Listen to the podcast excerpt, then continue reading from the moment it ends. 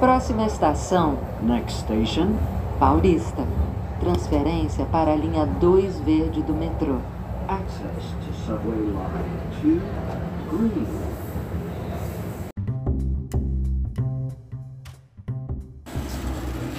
Qui, commendatore, come andiamo? come al solito, porgo nuove buone notizie. Qui, San Paolo, tutto bene, anzi Sao Paolo, tutto bene, si procede, c'è un calo di 10 gradi rispetto a Rio e grazie, siamo tutti contenti perché se dorme senza aria condizionata, senza zanzare, e senza sudare sette camicie si sta, si sta da Dio, devo dire. E ho fatto diversi giri, oggi ho visto Felipe e Liliana, i nostri ex compagni di classe. Siamo andati a Becco do Batman. E non è uno scherzo, cioè esiste veramente un posto che si chiama così. E si trova in questo quartiere nord-ovest rispetto al centro che, ehm, che si chiama Villa, Villa Maddalena. Sì, sì, mi sbaglio sempre perché io sono a Villa Mariana, però questo posto invece si chiama Villa Maddalena e- ed è un po' la zona, almeno loro mi hanno detto, è un po' la zona hipster, è un po' la zona diciamo giovane con eh, eh, graffiti da tutte le parti, e baretti carini, eh, locali carini, eh, super instagrammabile, quindi insomma te puoi, te puoi immaginare lo che si vede. Ehm, ed ecco qua, e si chiama così perché uno dei primissimi graffiti è appunto questa testa di Batman gigante dove ci siamo scattati la foto che ti ho mandato. Però ce ne sono molti altri di Batman, perché poi di lì in avanti, quando poi la, diciamo che questa strada hanno iniziato a chiamarla così, e poi ovviamente, come tu ben sai, ogni volta che c'è una cosa bella e tutti vogliono andare a vederla, poi quella cosa poi gli puoi mettere un'etichetta col prezzo sopra e cominci a fare il negozio, no? Come si suol dire.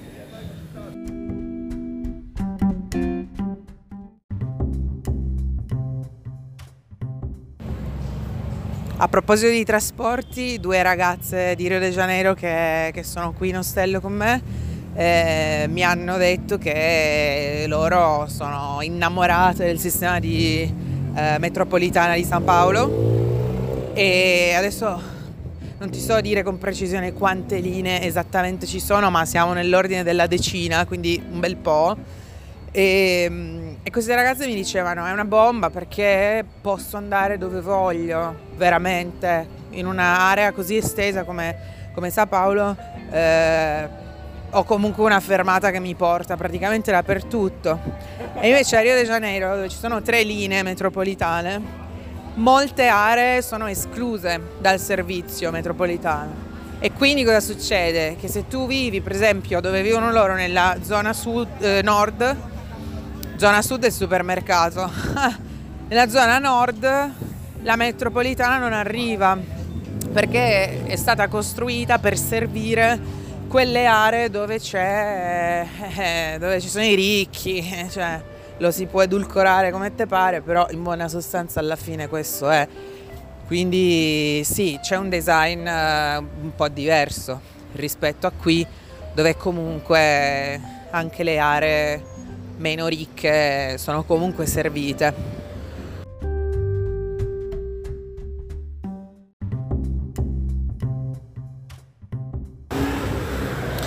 È un po' difficile fare un confronto fra Rio de Janeiro e Sao Paolo perché comunque sia, eh, boh, sono veramente diverse. Non, non, non, vorrei dire che sono opposte una all'altra, però sono veramente diverse. Sao Paolo è innanzitutto gigantesca. Tu immaginati due volte New York per darti un'idea, o dieci volte Torino, o cento volte Leini, visto che possiamo andare con una granularità ancora maggiore. Um, è una metropoli, cioè è veramente una metropoli, è la, la più grande dell'America Latina e, e, lo si vede perché comunque sia eh, c'è cemento, palazzi dappertutto, macchine dappertutto, al punto tale che mi hanno spiegato oggi che Sai che da noi fanno la settimana verde, le targhe alterne e tutto il resto. Ebbene, qua è, è così da sempre in pratica, che in base al giorno della settimana, in base all'ultimo numero della targa dell'automobile, l'automobile può circolare oppure no.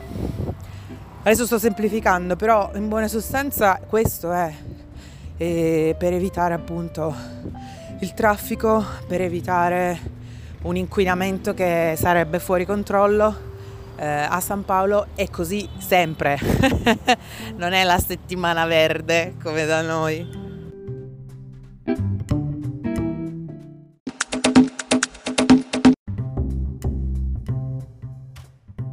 Non si può spiegare una città in una frase, ovviamente, non è possibile, però eh, queste sono le cinque cose che ho capito fino adesso di San Paolo. Eh, 3, 2, 1, andiamo. La prima è che è gigantesca, sono tipo 10 Torino insieme, sono 12 milioni di abitanti, 12 milioni di abitanti. 12 milioni di abitanti, cioè è una roba... Mi fa pensare a quando all'università ci lamentavamo che, oddio, esco sempre con la stessa gente, vado da Gianca e c'è sempre la stessa gente, vado ai Murazzi, c'è la stessa gente, vado in Piazza Vittorio, Vanchiglia, San Salvario e c'è sempre la stessa gente. No, allora qua è un problema che non esiste, eh, anche se il gruppo demografico è lo stesso perché eh, fai la stessa università, fai lo stesso mestiere, guadagni gli stessi soldi o vivi nello stesso quartiere, non importa, non importa. Oggi ero di ritorno da una visita guidata eh, nella zona che è considerata il centro storico e stavo cercando di acchiappare il treno per tornare indietro verso il mio ostello e mi sono accorta a un certo punto che tutto era diviso da, eh, come si dice, transenne perché le persone capissero in quale direzione camminare ed erano ed erano tante cazzo era come vedere l'uscita delle persone da un palazzetto dello sport dove c'è stato un concerto oppure lo stadio dopo la partita, cioè il flusso di persone era quello ed era, ed era impressionante per me. Io sono contenta di aver fatto uh, un viaggio da Florianopolis, che è micro, a Rio de Janeiro, che è grande, a San Paolo, che è giga mega foto iper super galattica perché credo che Buenos Aires e San Paolo non avrebbe assolutamente funzionato. Mi avrebbe fatto esplodere la testa e comunque ci sta riuscendo lo stesso.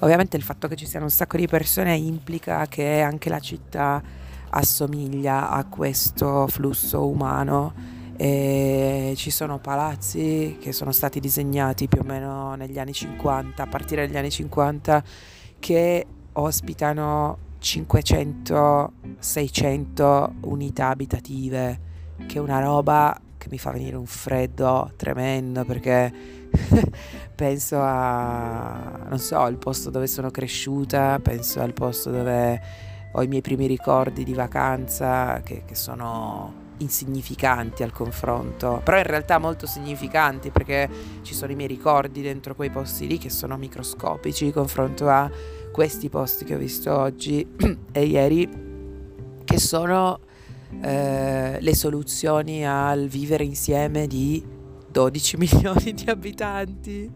È, è assurdo, però molti degli architetti che hanno lavorato qua e che non sono di qua hanno dovuto risolvere questo tipo di problemi e cioè innanzitutto dove mettere tutte queste persone in modo tale comunque da non farle sentire dentro un alveare e secondo come far abitare persone di classi sociali diverse nello stesso posto E qualcuno ci è riuscito meglio di, di, altri. Ci sono molti esempi di questo, ovviamente su internet. Eh, oggi con eh, il tour a piedi ho visto la zona del centro e ci sono palazzi che sfidano molto molto molto molto bene alcune leggi estetiche che da noi, non, da noi inteso l'Europa vecchio continente non sarebbero assolutamente pensabili. La cosa che più assomiglia a quello che ho visto oggi è sicuramente Manhattan, che ho odiato dal minuto numero uno cordialmente. Mi ricordo che andavo in giro con la mascherina in faccia nel 2019, tempi non sospetti perché non sopportavo l'odore, le sigarette, il traffico, l'immondizia sui marciapiedi e non, non, non sopportavo niente. E qua devo dire che ci sono parecchie cose che mi ricordano Manhattan ed è boh, forse un lato comune a molte grandi metropoli che, che io magari non conosco. Però sì, vedere come gli architetti hanno risolto questi problemi è, è, è affascinante, cioè comunque eh, dà un motivo per venire qui, secondo me.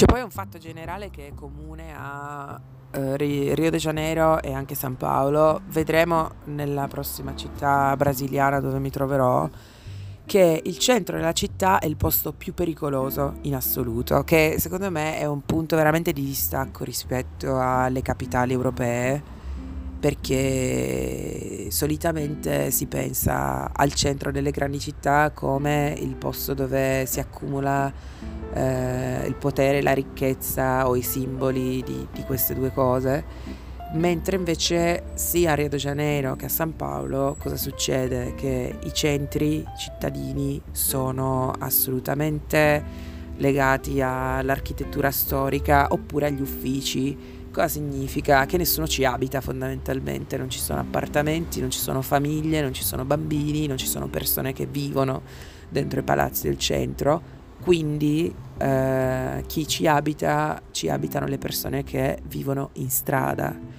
e, e, quando non ci abitano loro non c'è nessuno. Ovviamente i posti vuoti di notte sono i posti dove è meno consigliato andare. A Rio de Janeiro ovviamente ci sono le spiagge in, all'interno di questo elenco qui eh, tutta la zona del centro. La stazione centrale si chiama Se è collegata a un'altra stazione che si chiama Luz, che ha sia la rete ferroviaria che quella metropolitana. Oggi ci siamo passati perché stavamo uscendo dalla pinacoteca per uh, tornare a casa e amici, che fatica, che fatica, che fatica che fatica sempre tenere tutto d'occhio e tornare a casa e tirare fuori il telefono che ti puzza di culo perché cioè, hai dovuto tenerlo veramente nell'orto. Che fatica. È quello che mi sta pesando più di tutto. Sì.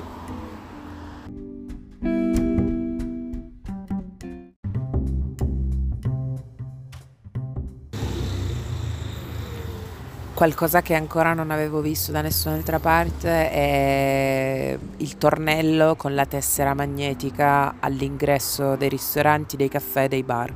Cioè, visto il flusso di persone che entrano a mangiare, a bere, a chiedere caffè, eccetera, a un certo punto è sorto questo problema del chi scrocca e se ne va. Ed è stato risolto secondo me in maniera brillante non l'ho mai visto da nessuna parte.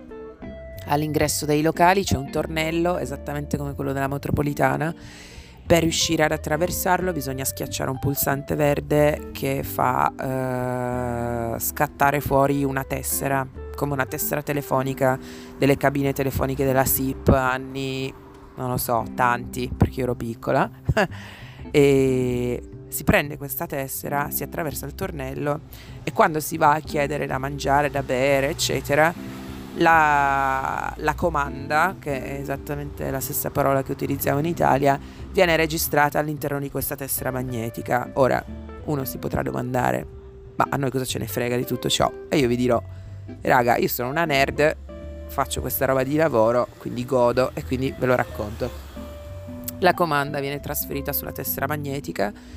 Prima di poter far girare il tornello per uscire, questa tessera magnetica deve essere passata ai ricevitori di cassa, altrimenti il tornello non si apre, non c'è niente da fare.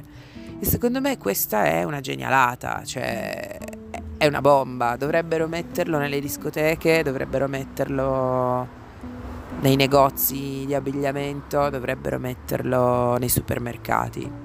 È una bomba. Eh, mi sorprende che io non l'abbia mai visto in nessun'altra città europea, così come non ho mai visto una metropolitana che si apre con eh, il passaggio della carta di credito, che secondo me è, un modo per eh, risolvere il problema della barriera linguistica, il problema delle diverse valute e del cambio, il problema del tempo che non ti basta mai perché stai correndo cioè, non so per quale motivo noi non ci abbiamo ancora pensato, però il Brasile e la Francia, mi è stato detto, eh, hanno già risolto così, quindi sulle mani per le tessere magnetiche e non vedo l'ora di vederle in Germania.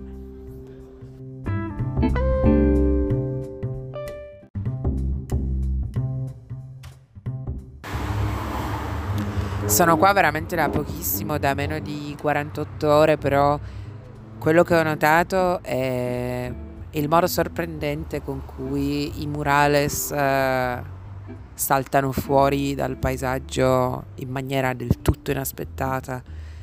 E l'idea l'immagine generale che ho fino adesso è, è, ed è un'immagine ovviamente eh, costruita attraverso i finestrini delle automobili, eh, dei treni e, e degli autobus perché comunque camminare a piedi significa farsi un bel culo, sono salite, discese e, e, e, e ci sono le, pro- le, proporzioni delle strade, gli incroci, i semafori, le distanze, eh, non è assolutamente a misura d'uomo mh, mm, o di bicicletta, no, scordatelo, assolutamente. Eh, l'idea che mi sono fatta io è che sia tipo un mare di palazzi, proprio sconfinato. Ci sono delle vie dove non, non vedi la fine, non, non, vedi proprio il punto di fuga perché è occupato dai palazzi. E lo stesso succede col cielo. Il cielo è completamente coperto da eh, finestre, balconi, eh, serrande, tetti. Ti fa sentire piccola nella maniera giusta, però Manhattan mi ricordo che eh, l'ho odiata immediatamente perché mi faceva sentire piccola nel modo sbagliato, piccola nel senso insignificante e non è così che una città dovrebbe farti sentire secondo me.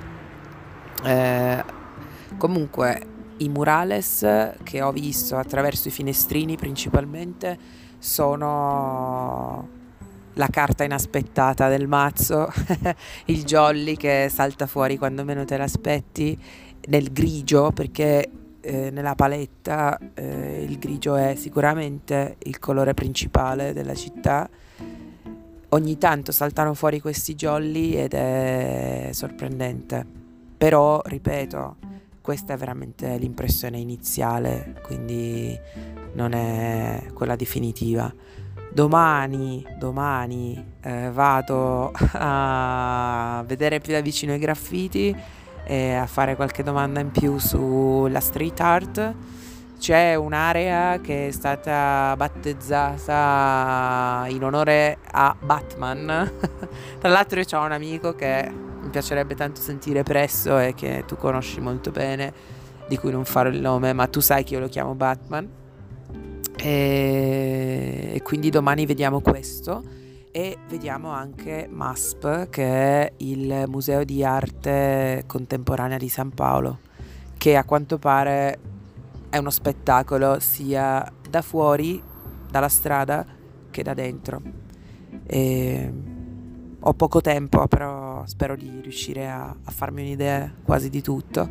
Dopodiché dopo la città avrò tanta voglia di buttarmi in acqua, quindi ho come l'impressione che la prossima tappa sarà verso la costa. Ah, ho detto quasi tutto, spero di averti dato un'idea e spero che ti abbia fatto venire voglia di aprire la mappa e, e guardare un po'. Ti mando un bacio, stai bene, ti voglio bene, ciao.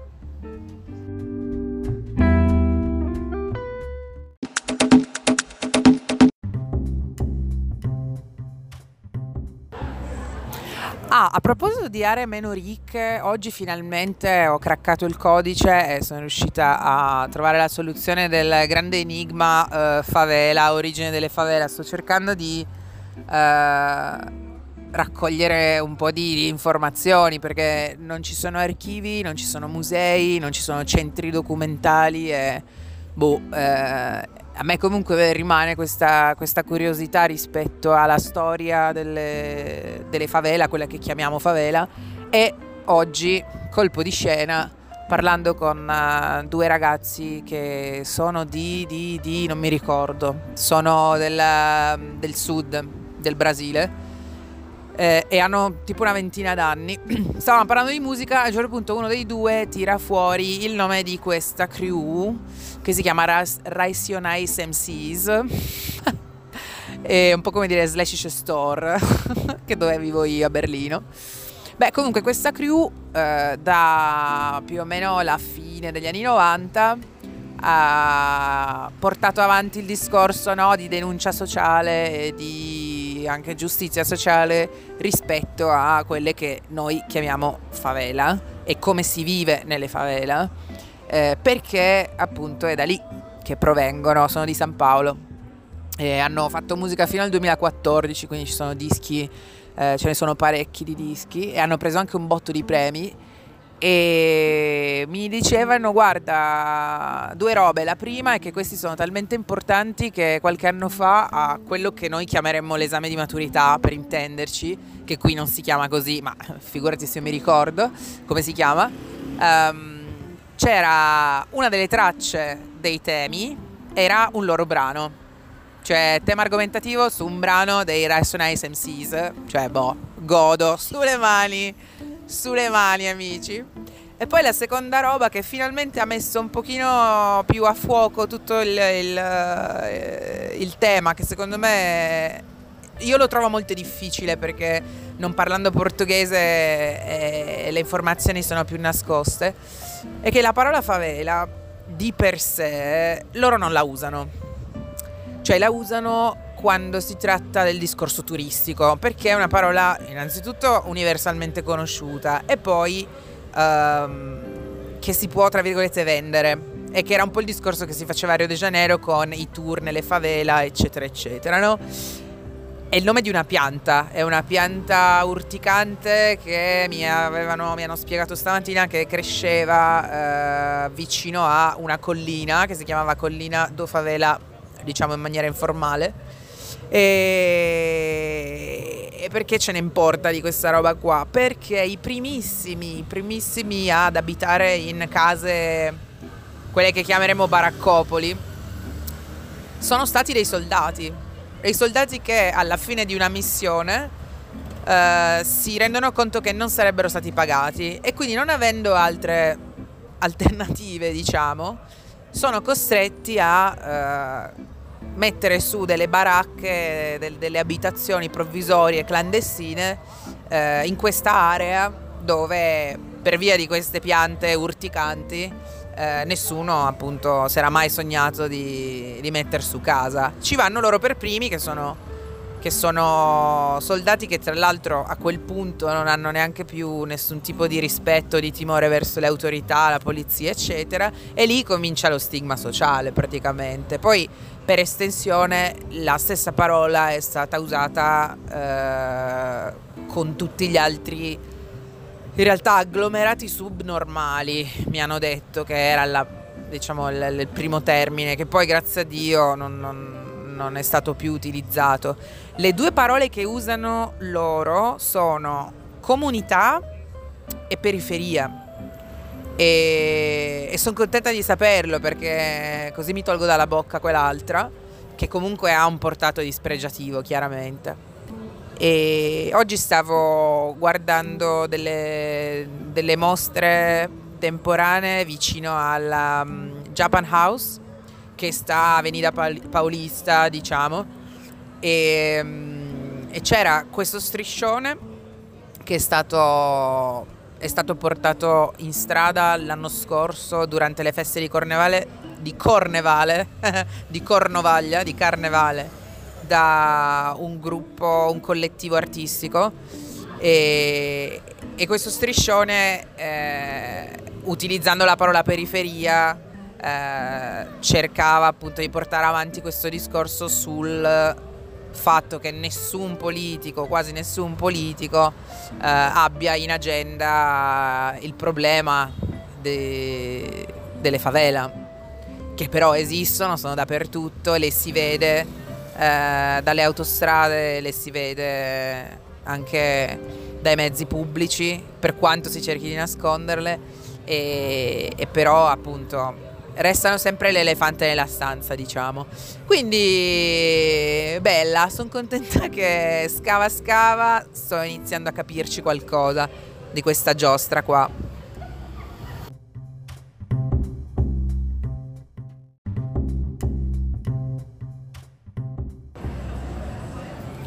Poi rispetto alle mie preferenze personali, comunque una città senza il mare, eh, boh, mi viene la saudagi, no? Come dicono qua, il, il sentimento di mancanza di qualcosa, di qualcuno, eh, di un posto, di una sensazione, di un ricordo, lo che sia. Eh, una città senza il mare, no, saudagi, saudagi. Eh, culturalmente, architettonicamente e probabilmente anche dal punto di vista professionale qua ci sono tantissime porte che si aprono, ovvio. Però eh, ti svegli e vedi il mare quando è bello, eh, eh, è una qualità di vita completamente diversa. Io ovviamente sono nel team spiaggia fino alla muerte. Quindi la prossima tappa sarà sicuramente eh, co- sulla costa, sì o sì. E Rio de Janeiro costa, perché comunque nell'altro senso, quello pecuniario, perdonami questa dead joke tremenda, um, però sì, c'è un'altra energia, ma come, ma come, tutte le città dove la gente banalmente è in strada col tanga piuttosto che lo spido aderente alle chiappe. È ovvio che c'è un'altra energia, c'è un altro sentimento nuovo e vabbè, va da sé. Invece nella città dove comunque oggi ha tirato due gocce e quindi ti metti la giacchetta, ovviamente lo spirito è un po' diverso e, e, e, meno male perché sennò veramente non lavorerebbe nessuno nel mondo, cioè nell'area equatoriale, cioè boh, sarebbe solo fiesta e no, e non sarebbe sostenibile.